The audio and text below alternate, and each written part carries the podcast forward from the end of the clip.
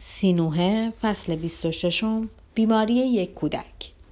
دو روز بعد که من مشغول تدارک وسایل مراجعت به مصر بودم ولی هنوز بیماران را مداوا می کردم یک مرد سوار بر اسب که با سرعتی چون باد می آمد مقابل خانم توقف کرد.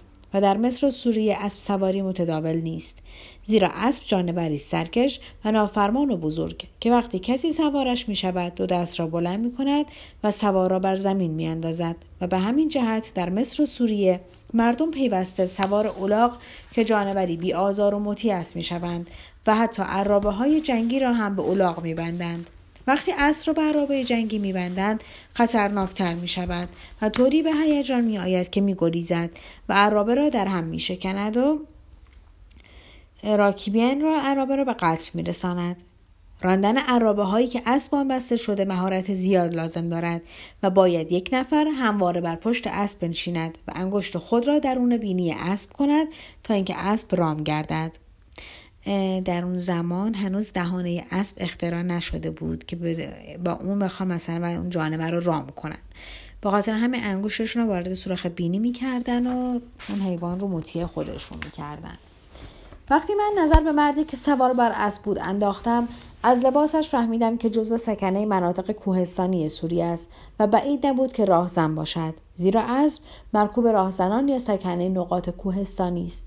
آن مرد بانگ زد سینوه ابن الحمار. من از راه دور از کشور آمورو میآیم و پادشاه این کشور که تو را می‌شناسد دارای فرزندی است که بیمار گردیده و طوری از بیماری فرزند خود به خشم درآمده که مانند شیر درنده گردیده و هیچکس جرأت نمی نماید که به او نزدیک شود.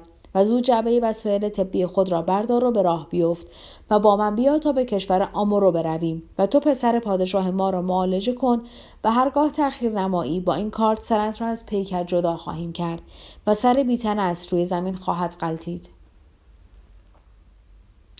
گفتم اگر تو سر مرا از پیکر جدا نمایی پسر پادشاه تو معالجه نخواهد شد.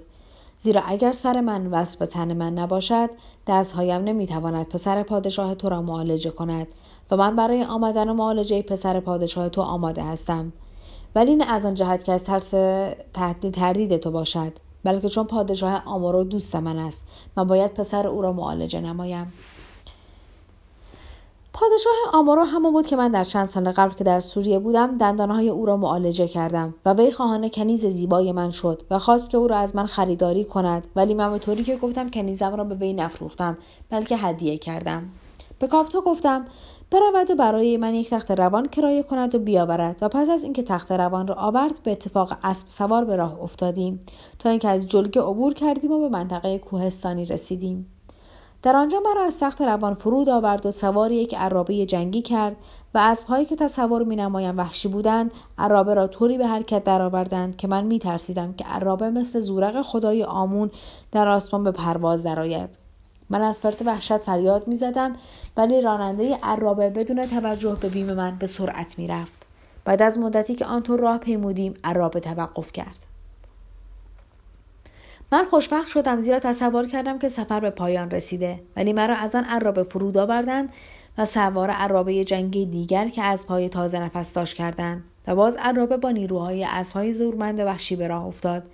و من فریاد می‌زدم و می‌گفتم آهسته برانید. و هر دفعه که سرعت عرابه قدری کم می‌شد که من می‌توانستم که دست را از دیوار آن بردارم پشت با راننده را به باد مشت می‌گرفتم. ولی او بدون اینکه اعتنایی به من بکند و بگوید چرا به او مشت می‌زنم به راه ادامه می‌داد.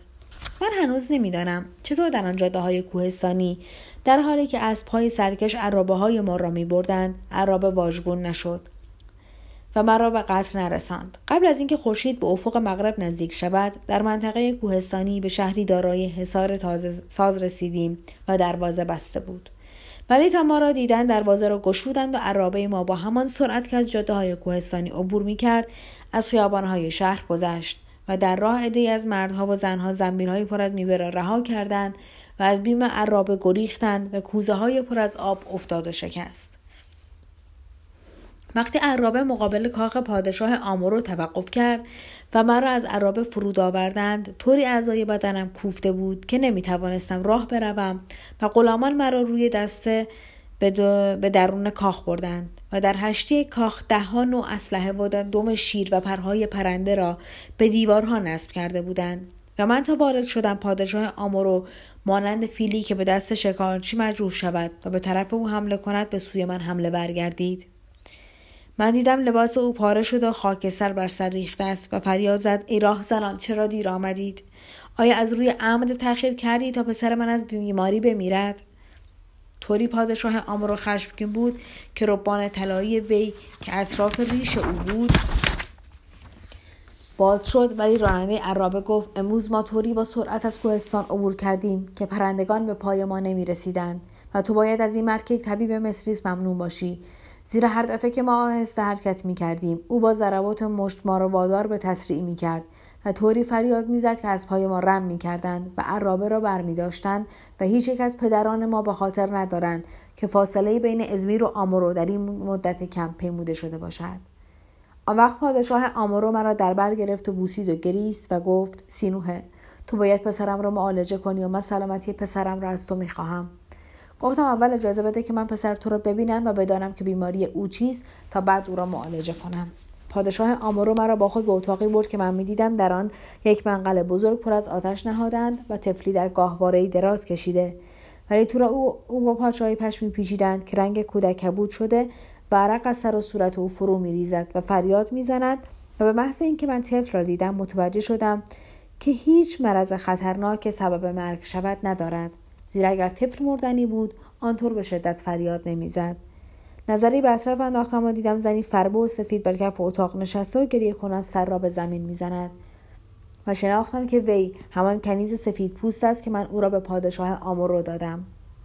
چند زن دیگر هم اطراف اتاق بودند و آنها نیز میگریستند و من دیدم که صورت بعضی از آنها مجروح است و بعد فهمیدم که پادشاه آمورو آنها را کتک زده زیرا نمی‌توانستند که وسیله تسکین پسر او را فراهم نمایند. و به پادشاه آمورو گفتم اینقدر بیتابی نکن.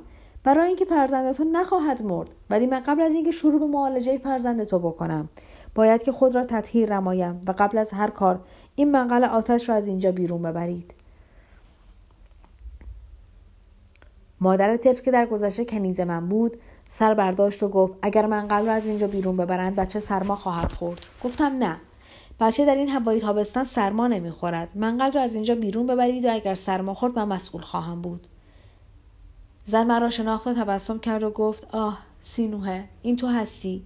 وقتی وارد شدی من تو را نشناختم زیرا دیدم که لباس سریانی در برداری گفتم طوری من با سرعت برای معالجه این طفل به راه افتادم که نتوانستم لباس سریانی خود را عوض کنم و لباس مصری بپوشم. پادشاه آمورو در حالی که هنوزش در چشماش گفت سینوه پسر من سه روز است که غذا نمی‌خورد و هرچی می‌خورد برمیگرداند و طوری فریاد می‌زند و ناله می‌کند که من نمی‌توانم یک لحظه آرام بگیرم. گفتم این دایه ها و غلامان را از این اتاق بیرون کنید. زیرا یک انسان سالم هم اگر این همه جمعیت اطرافش فریاد بزنند و ناله کنند مریض خواهد شد تا چه رسد به یک طفل. پادشاه آمورو امر کرد که آنها از اتاق بیرون بروند و آنگاه من خود را شستم و پس از اینکه دانستم که متحر گردیدم گفتم پنجره های اتاق را بگشایند و خود نیز پاچه های پشمی را اطراف بدن طفل گشودم. کودک تا موقع فریاد می‌زد و ناله می‌کرد آرام گرفت و پاهای فربه خود را تکان داد و من دیدم که طفل با وجود خرد سالی مانند پدرش موهایی سیاه و انبوه دارد.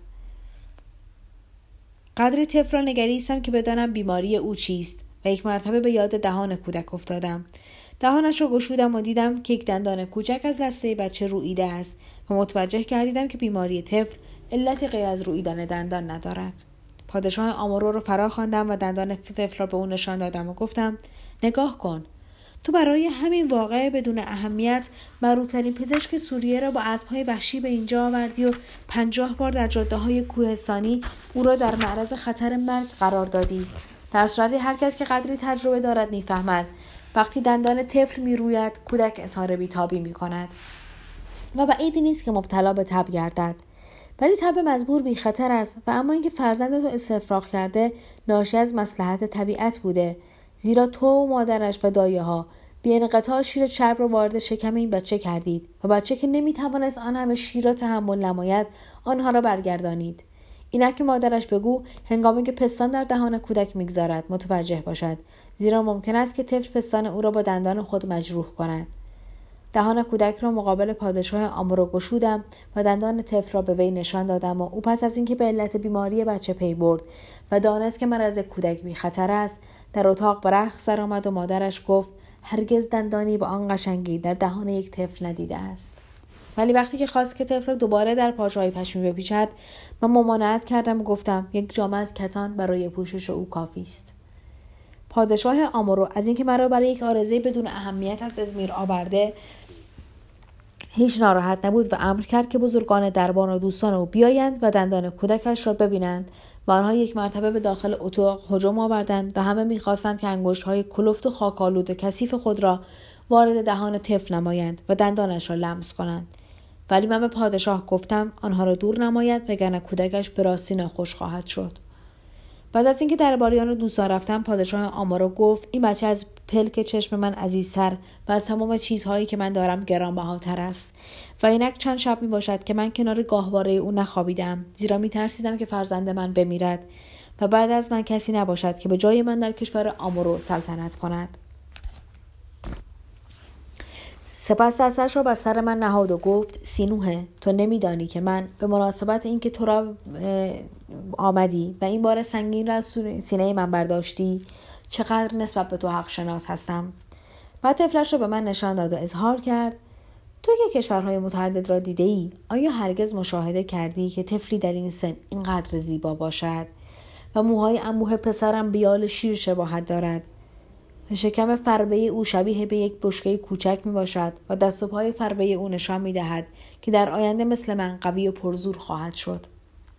شب فرا رسیده هوا تاریک شده چراغها را افروخته بودند و من که بر اثر آن مسافرت سریع و مشکل احتیاج به استراحت داشتم نمی توانستم صحبت پادشاه را بشنوم و به او گفتم امروز از صبح تا نزدیک غروب من درون عرابه های جنگی تو روی جاده های کوهستانی با سرعت باد مشغول حرکت بودم و اکنون از فرط کوفتگی تمام اعضای بدنم درد می‌کند و باید غذا بخورم و استراحت کنم.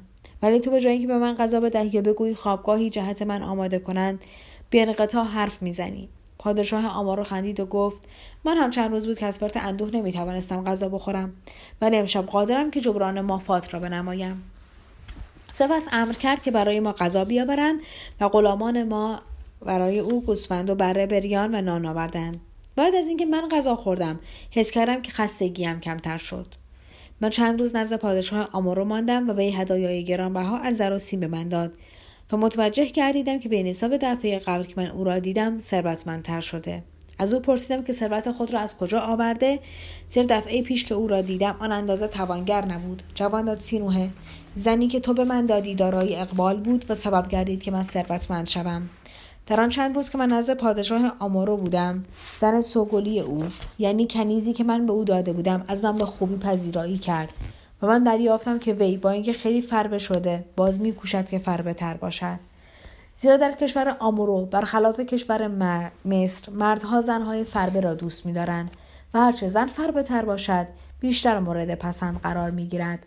و همین جهت در آن کشور همه حتی کودکان آوازهایی میخواندند که در آن از زیبایی آن زن وصف می‌شد. و من میشنیدم که آوازهای مزبور یک نواخت است و چند کلمه را دهها مرتبه تکرار می نمایند و از تکرار مطالب یک نواخت خسته نمی شوند. پادشاه آمورو زنهای دیگر هم داشت که دختران رؤسای قبایل بودند. ولی فقط برای ابراز وفاداری به منازل آنها می‌رفت و به من گفت که از تفریح کردن با آنها لذت نمی‌برد. ولی چون آنها دختران رؤسای قبایل هستند باید با آنها تفریح نماید تا اینکه بین او و رؤسای قبایل کدورت به وجود نیاید.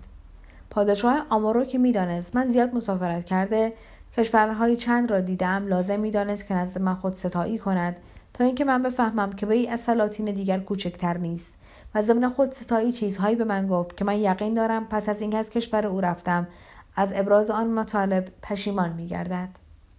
مثلا گفت که اعمال او معمور هستند که در ازمیر مصری ها را مورد آزار قرار بدهند. و آن شب هم که من مورد حمله قرار گرفتم به دست اعمال او مضروب شدم ولی آنها نمی‌دانستند که من سینوه هستم وگرنه مرا مضروب نمی‌کردند و نیز سرباز مصری که در ازمیر کشته شده به دست اعمال او مقتول گردیده است.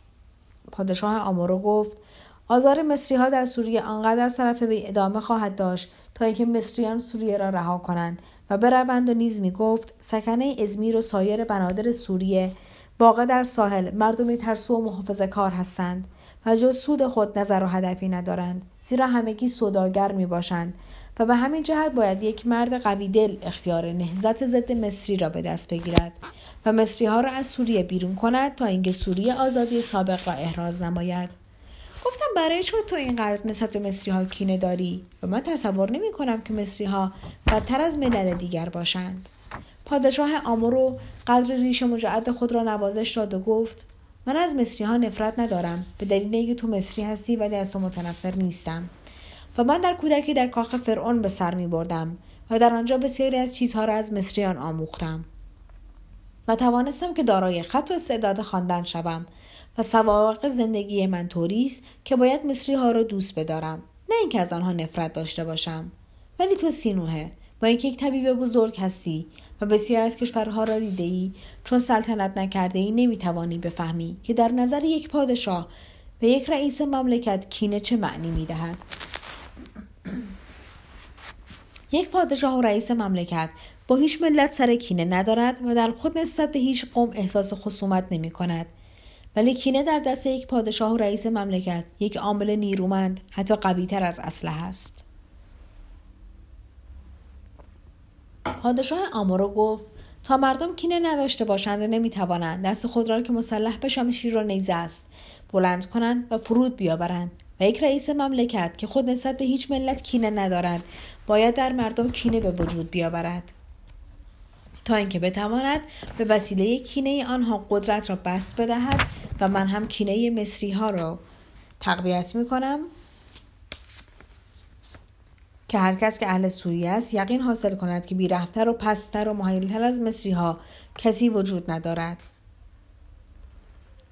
و باید این خصومت کینتوزی آنقدر تقویت شود که هر مرد و زن سریانی وقتی اسم مصری را میشنود بدنش از فرط نفرت مرتعش گردد و ایمان داشته باشد که مصری ها مخوفترین و خونخوارترین و بیرحمترین ملتی هستند که از آغاز جهان تا امروز آمدند و بعد از این هم بیرحمتر و هلناکتر از آنها به وجود نخواهد آمد. و وقتی کینه ملت سوریه نسبت به مصری ها با این پای پای رسید آن وقت این دشمنی آنقدر پرزور می شود که می تواند کوه را از جا تکان بدهد.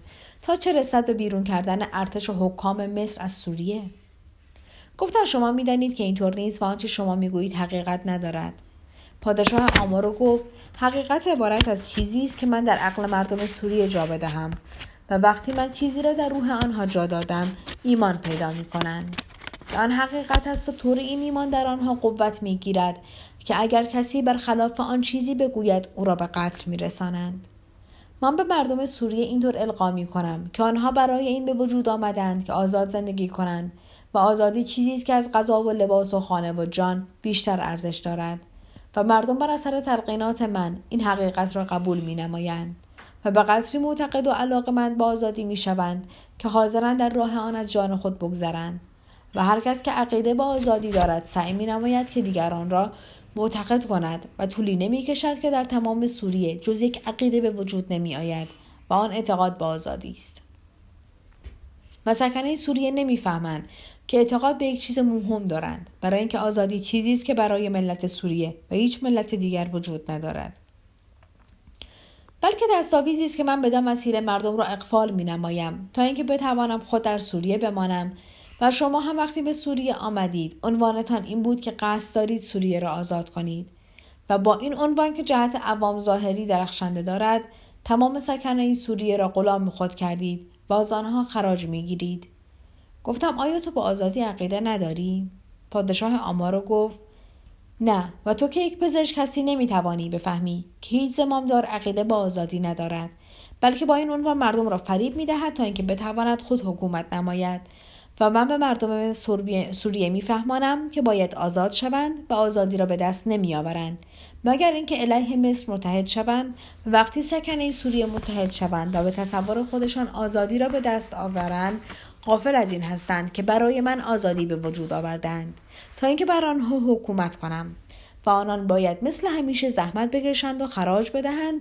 منتها در گذشته خراج را مصر از آنها می گرفت و بعد از آن من خراج را از آنها می‌گیرم و پیوسته به آنها می‌گویم که شما سعادتمندتر از تمام ملل جهان می باشید زیرا آزاد هستید و آنها نیز به همین عنوان واهی دلخوش می شوند. سینوه تو نمیدانی که یک ملت مثل یک گله گوسفند و باید او را به چیزی مشغول کرد تا اینکه بتوان بر او حکومت نمود و یکی از بهترین وسایل برای مشغول کردن ملت این است که به او بگویند تو آزاد هستی و برای این به وجود آمده ای که آزاد زندگی کنی. و مردم چون عوام هستند هرچه بشنون میپذیرند و آن را حقیقت می‌دانند. و عمده این است که آنقدر یک موضوع را در گوش مردم فرو بخوانند که در روح آنها جا بگیرد. گفتم آیا میدانی که سخنان تو چقدر خطرناک است؟ و اگر فرمانده مصر بفهمد که تو چه نیتی داری عرابه های جنگی خود را به کشور تو خواهد فرستاد و این شهر را ویران خواهد کرد و تو را دستگیر خواهد نمود. و سرنگون به دار خواهد آویخت یا اینکه به تبس خواهد برد تا اینکه در آنجا به دار آویخته شوی. پادشاه آمورو گفت فرعون مصر نسبت من اعتماد دارد. برای اینکه صلیب حیات به من داده و من برای خدای او یک معبد ساختم و او نسبت به من بیش از بعضی از سرداران خود اعتماد دارد. اینک بیا برویم تا اینکه من چیزی به تو نشان بدهم که سبب تفریح تو شود. من با پادشاه آمورو به راه افتادم و او مرا به طرف حصار شهر برد و من دیدم مردی را از بالای حصار سرنگون به دار آویختند. پادشاه آمورو گفت این مرد که می‌بینی یک مصری است و اگر تردید در هویت او داری ختنه وی این تردید را برطرف مینماید. پرسیدم برای چه این مصری بدبخت را سرنگون به دار آویختند پادشاه آمورو گفت این مرد محصل فرعون مصر بود و اینجا آمد تازه مطالبه خراج نماید و می‌گفت چند سال از خراج من به تأخیر افتاده و باید خراج چند سال را بپردازم. گفتم وبال خونه ای مرد بدبخت برگردن تو خواهد بود و تو گرفتار عقوبتی بزرگ خواهی شد. زیرا در مصر با همه چیز می‌توان شوخی کرد جز با تحصیلدار فرعون که معمور وصول خراج است. پادشاه آمارو خندید و گفت من طوری تربیت کار را دادم که فرعون به جای اینکه خشم شود نسبت من اظهار خوشحالی و رضایت خواهد کرد که این تحصیلدار فاسد را به سزای او رسانیدم.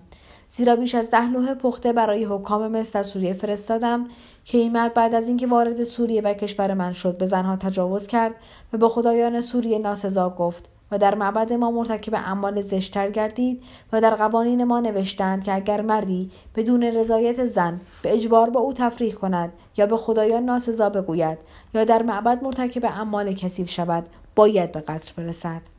هرچه من بیشتر با پادشاه آمارو صحبت می کردم زیادتر او را شبیه به هرمهب فرمانده قشون مصر که مرا معمور کرده بود که در کشورهای دیگر اطلاعات نظامی به دست بیاورم می‌دیدم تفاوتی که این دو نفر داشتند این بود که پادشاه آمورو بیش از هرمهب عمر داشت و مهیلتر از او بود زیرا پادشاه آمورو در کشوری سلطنت می کند که در قدیم سلاطین آن پیوسته با سایر پادشاهان سوریه می جنگیدند و آنها را به قتل می رسانیدند یا خود کشته می شدند و اختلاف دائمی با همسایگان این و پادشاهان را در فن سیاست بسیر استاد می کند.